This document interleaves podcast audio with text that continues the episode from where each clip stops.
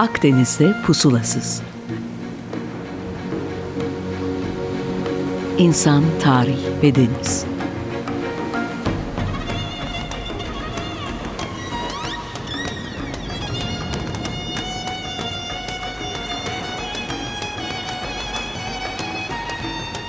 Hazırlayan ve sunan Sidar Duman. 95.0 Açık Radyo'dan herkese merhaba. Ben Sidar Duman. Akdeniz'de Pusulasız'da e, bir hafta daha karşınızdayım. Bu tiyatro festivali ile alakalı bir program daha yapalım istedim. Ve bir konuğum var. Aslı İçözü. Benim için önemli biri e, sadece tanışık olmaktan ziyade aynı zamanda bu programın da fikir anası diyebilirim kendisi için. Kendisi de bir programcı ama bugün onunla tiyatroyu konuşmak istiyorum. Ee, ve tabii ki aklımdaki en deli tiyatro sorusuyla da başlamak istiyorum. Eğer sizin için bir mahsuru yoksa. Aslı benim sorum şu, yıllardır cevap aradığım. Bu insanoğlu, insan kızı niçin rol yapıyor? Niçin bu kadar büyük ihtiyaç? Ve biz izleyici olarak rol yapılmasından neden bu kadar zevk alıyoruz? Sadece bize özgü bir, yani yaşayan tüm canlılar için de bize özgü bir özellik olduğunu düşünüyorum. Ne söylersin? Rol. Yani şimdi aslında biz rolden çok fazla bahsetmiyoruz ya da rol yapmaktan çok fazla bahsetmiyoruz. Olmaktan bahsediyoruz. Aslında e, ya da canlının e, yapısında olan bir, şey olduğunu düşünüyorum ben. Eğer rol yapmayı tırnak içinde alıyorum bunu rol yapma kavramını düşünürsek. E, rol yapma oyundan oyuna geçme, oyun oynama diye düşünebiliriz bunu e, biraz aslında. Anlatabiliyor muyum? Yani çocuk ya da bir kedi. Ee, kedi doğduğu zaman e, kardeşleriyle oyun oynamaya başlar. Ya da çocuk e, doğduğu andan itibaren oyunla ilişki kurar. E, ve bir e, oyunla ilişki kurarken bir transferans yapar. Önce annesiyle babasıyla göz göze kurduğu ilişki e, dönüşümün içinde ondan öğrendiği şeyi taklit etmeye başlar. Yani güzel bakan bir gözü gördüğü zaman çocuk güzel bakmayı öğrenir. Yani e, aslında rol yapmak dediğimiz şey ya da taklit etmek dediğimiz şey bizim öğrenme biçimimiz. Ve bunun içinde oyun ve kurmaca var. Yani e, aslında rol yapmak dediğimiz şey bence olmak. Peki biz burada izleyici olarak niçin bundan bu kadar haz alıyoruz sence?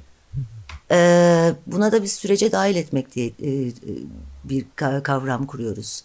Yani eğer benim oyuncu olarak e, olduğum yerdeki duygu ve durumumun sende karşılığı varsa ve paylaşabilir oluyorsan olumlu ya da olumsuz o zaman ilişki kurmaya ve zevk almaya başlıyorsun. Çünkü öğrenme biçimini devam ettiriyorsun. Bir tür öğrenme biçimi kuruyorsun aslında diye düşünüyorum ben. Şimdi kendim düşünüyorum evet çok e, enteresan geldi. Yani bu tiyatronun çıkışıyla ilgili zamana geri dönsek e, işte Dionysos tabii ki öne çıkıyor. Bir yarı tanrı olmasına rağmen o zamanın en meşhur tanrısı Apollo'nun da yerine geçiyor. Yani Dionysos burada benim adıma bilinç dışımı falan da sembolize ediyor. Çünkü düşünsene onun ritüellerinde bu işte satirler, abuk subuk danslar, cinsel içerikli olaylar, orjiler, bütün bir toplum bunları kabul ederek bir tiyatroya gidiyor. Yani bu acaba günlük hayatta toplum baskısıyla bizim bastırmaya çalıştığımız ve bastırdığımız duygularımıza orada bir acaba iz işaret arıyor olabilir miyiz? Çok mu ileri gitmiş olurum bunu söylesem? Yok hayır ama e, Dionysos şenlikleriyle ilgili ya da Dionysos'la ilgili şunu söyleyebilirim bu e, yani e, mitolojik araştırmalarda önümüze çıktığımız bir şey. E, Dionysos şenliklerinin oluşum e, sebebi koşulu aslında bir direnç şenliği bir şekliyle. Yani Dionysos'a e, yüklenen bir sürü kavram var. Bereket gibi, e, işte şarap festivali ya da şarap tanrısı olması gibi falan falan ama onun dışında aslında o dönemki Yunan kültüründe, Yunan sosyal hayatında şeye karşı, tanrılara karşı bir direnç de var. Yani e, o, o direncin sonucunda çünkü tanrılar e, köylüleri çok ciddi sömürüyorlar. Köylüler de e, ticaret insanlarıyla beraber e, yeni bir e, bir e, bir toplum, e, bir kendilerine ait bir toplum yaratmaya çalışıyorlar. Her zamanki gibi. E, Dionysos da buradan çıkıyor benim bildiğim kadarıyla. Yani bir direnç şenliği o. Dionysos bunun tanrısı. Yani belki o ta uzak doğudan işte gelip Mezopotamya'da güçlenip Mısır'a gidip Mısır'dan da geldiğini varsayalım bu karakterin. Hep bir esasında egemen sınıfa karşı bir protesto olabilir diyorsun. Çok ilginç. bir yanıyla öyle olduğunu düşünüyorum ben. Yani benim önüme çıkan kaynaklar e, ya da benim seçtiğim ve benim ilgilendiğim ya da bana sempatik gelen tarafı bu. E, evet formal olana karşı e, direnç gösterme. Aslında formal olan davranış biçimine karşı da direnç gösterme. O estik hal, sarhoş olma, e, birbirinin içine geçme, evet e, belki grup sekslerin yapılıyor olması falan bile e, bunun bir parçası. Çünkü hep e, formal olan bir yapının içine sokul, sokulmaya çalışılan ve içinde aslında özgürleştirilmeyen e, insanın e, kendini özgürleştirme çabası ve kendini keşfetme mücadelesi gibi. Yani bir determinist bir şey bu gibi geliyor bana bir tarafıyla. Yani bir tarafıyla olmaya çalışırken, sosyal hayatın içinde olmaya çalışırken kendini keşfetme, toplumsal olarak kendini bir başka yerden ifade etme çabasının tezahürü gibi geliyor bana. Tiyatro da buradan çıkıyor aslında. Tiyatro da bir e, bir direnç hikayesi aslında. Yani bu bana sempatik geliyor ya da bu tarafıyla ben Aslı iç özü olarak bu tarafıyla görmeyi tercih ediyorum. O zaman ben de şimdi tiyatro yaparken ya da bu mesleğe sahip olurken daha dirençli ve daha protest olabiliyorum diye düşünüyorum.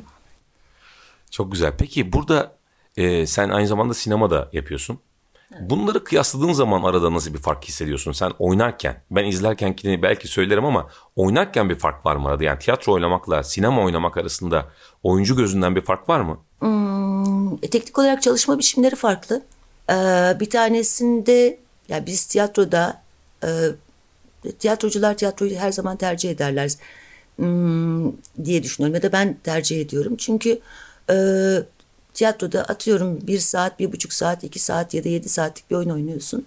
Başından sonuna kadar gideceğin hikaye ve öyküsü, ilişki biçimleri, onun içindeki kurmacaları her şeyin e, biliyoruz. Yani ve hmm, kendimizi bırakıyoruz aslında. Yani o bir buçuk saatlik serüvenin içinde ne yaşayacağımıza e, provalar sonrasında seyirciyle karşılaştığımızda da karar vermiyoruz. Bütün kararlarımızı daha önceden vermiş oluyoruz. Sonra sürece biz kendimizi bırakıyoruz. Ee, sinemada sürece kendini bırakmak sadece sahnenin ölçüsü kadar var. Yani bir buçuk dakikalık bir sahne oynayacaksam eğer bir buçuk dakikalık bir sahne kadar ve onun tekrarları kadar kendimi bırakabiliyorum. Ee, önünü, arkasını, sağını, solunu düşünmeden o sahnenin içinde ne kadar olduğumla ilgileniyorum. Ee, tiyatroda ise bir saat, bir buçuk saat, yedi saat boyunca ne kadar olduğumla ve oradaki kurduğum, seyirciyle kurduğum sinerji ile e, değişen koşullarla neyi dönüştürdüğüme bakıyorum. Oradan nasıl yaratıcı alan oluşturduğuma bakıyorum. E, ikisi arasında çok ciddi bir teknik fark var her şeyden önce. Yani oyuncu olarak e, birinde e, bırakma, birinde tutma diyebilirim.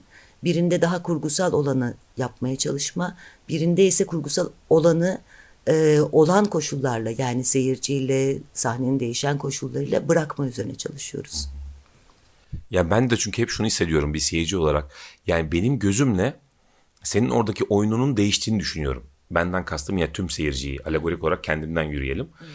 Çünkü benim gözüm nasıl baktığım senin oyununu gerçekten değiştiriyor olabilir mi diye sorsam. Gerçekten değiştiriyor.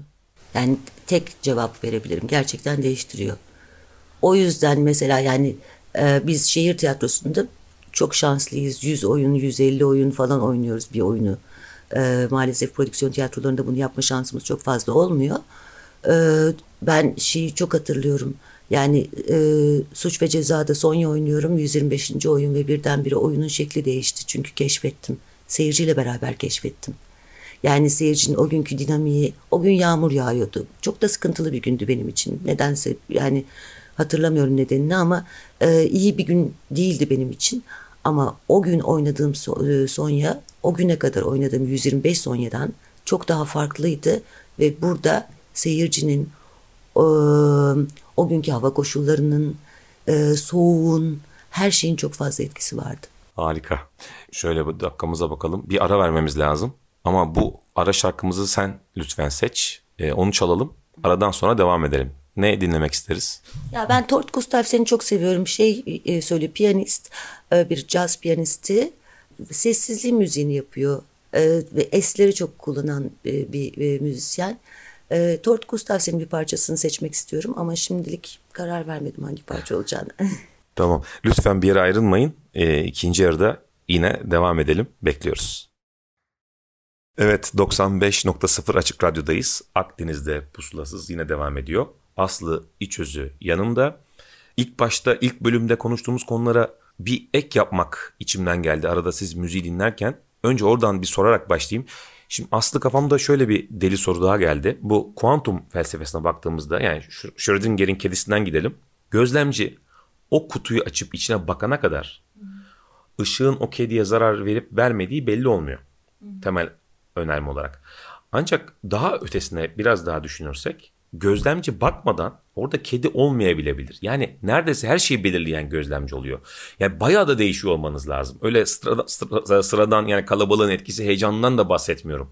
Bütün içerik bile etkileniyor olabilir. Yani senin DNA'lara inecek kadar bile bir etki olabilir. Çünkü gözlemci yokken esasında oyun da yok. Gözlemci derken aslında bir diğerinden bahsediyoruz Evet, değil öteki. mi? Yani öteki e, sonuç itibariyle oyun partnerim de aslında bir gözlemci. Yani öyle baktığında etki tepki tabii ki yani her tarafıyla e, söyleyebilirim. Çok basit bir örnek. Yani ben e, kuantuma falan e, girmeden başka bir örnek vereyim.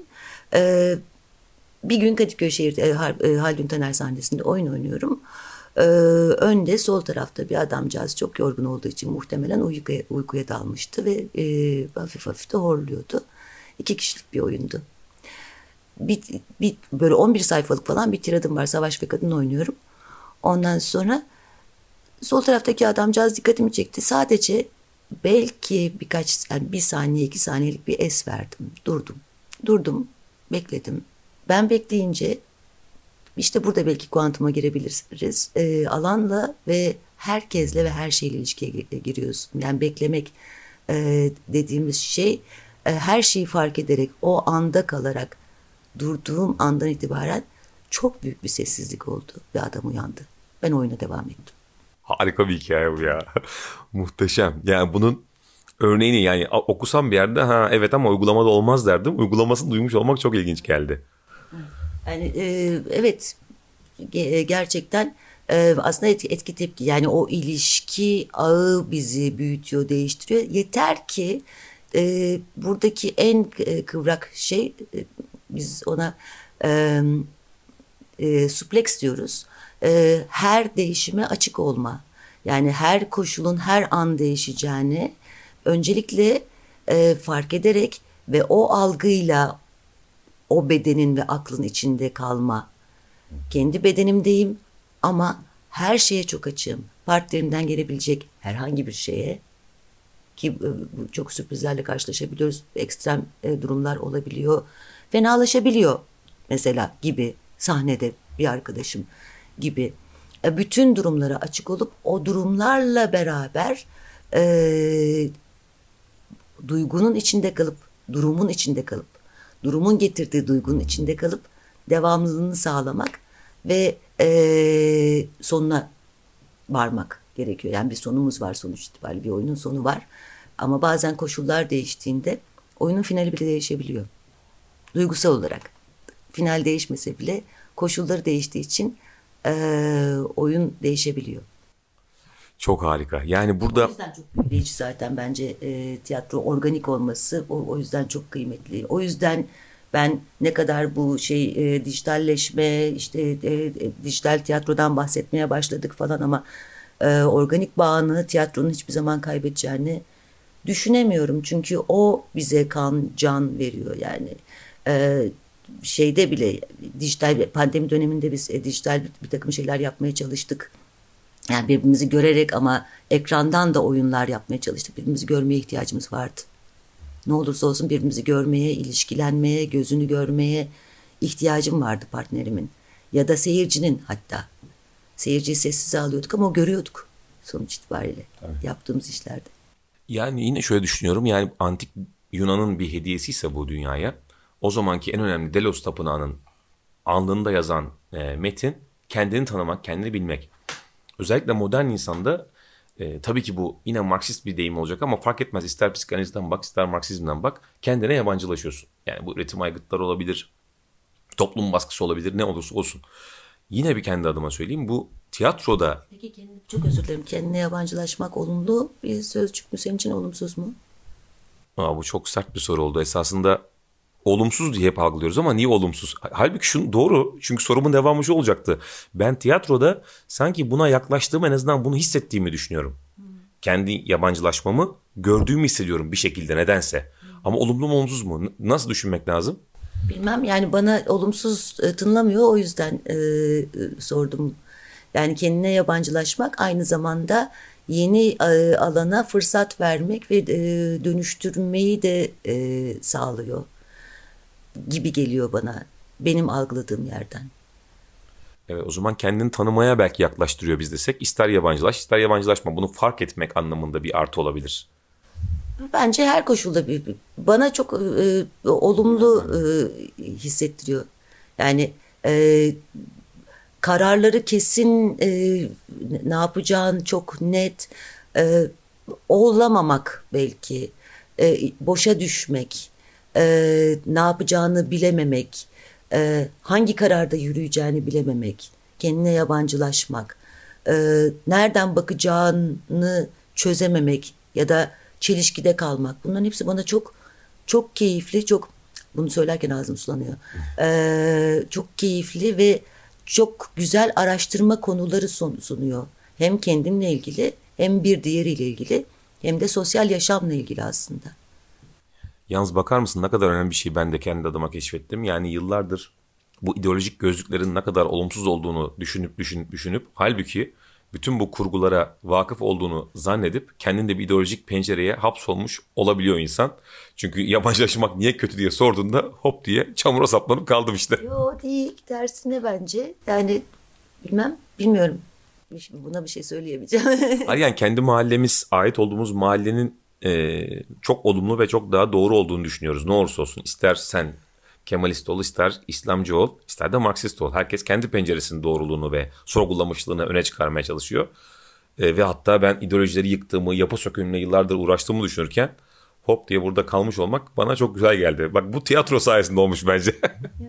Ama şeyi e, çok fazla konuşuyoruz biz. Ben böyle eğitimlerde falan daha basite indirgeyerek söyleyeceğim. Be- be- Belki bana daha zevkli geliyor. Ya şu kapının dışında doğruları ve yanlışları bırakıp biz içeriye giriyoruz. Tiyatro sahnesine de ya da egzersiz alanımıza da e, e, improvizasyon yaptığımız alanlara da girdiğimizde öncelikle e, kendi toplumsal yargılarımızı ya da e, doğru söylüyorsun, yanlış söylüyorsun gibi algıları da. Yani en küçüğünden en büyüğüne kadar mümkün olduğunca doğru ve yanlış kavramını e, kapının dışında bırakarak içeriye girdiğimizde aslında yaratıcı alana izin veriyoruz. Yani kendimize izin veriyoruz. Hiç kolay bir şeyden bahsetmiyorum. Hiç Hayır şey. şunu eklemem lazım. Aslı aynı zamanda diksiyon ve oyunculuk dersleri de veriyor. Ama ben tahmin ediyorum bu dersler biraz da felsefe dersleri olarak devam ediyordur. Ne dersin? Yani e, evet biraz kişi- kişiye özel devam ettiğini söyleyebilirim. Çünkü hepimizin donanımları birbirinden çok farklı. E, geçmişlerimiz çok farklı. Aile hikayelerimiz çok farklı. Dolayısıyla oyunculuk e, meselesini konuşmaya başladığımız andan itibaren e, biraz kişiye göre e, e, onun değişimine izin verebilecek koşulları yaratmak için anlamaya çalışıyorum elimden geldiğince ve bilgim yettiğince. Ama bu bir yine e, al- alma verme ilişkisi. E, o ilişkiyi eğer kurabiliyorsak o zaman bir dönüşüm her iki taraf için de geçerli oluyor. Ya sevgili dinleyicim esasında kafamda ve kağıdımda bir sürü sorular vardı. İnanın hiçbirini soramadım. İlk sorum hariç tamamen bambaşka bir kayıt yapmış olduk bugün Aslı'yla. Ee, ama siz sorularınız varsa bize yazabilirsiniz. Ee, sidarduman.gmail.com ya da Aslı sen de vermek ister misin e-mailini? Tabii aslıiçözetgmail.com iki i ile Aslı İcozu. Ee, buralardan bize ulaşabilirsiniz.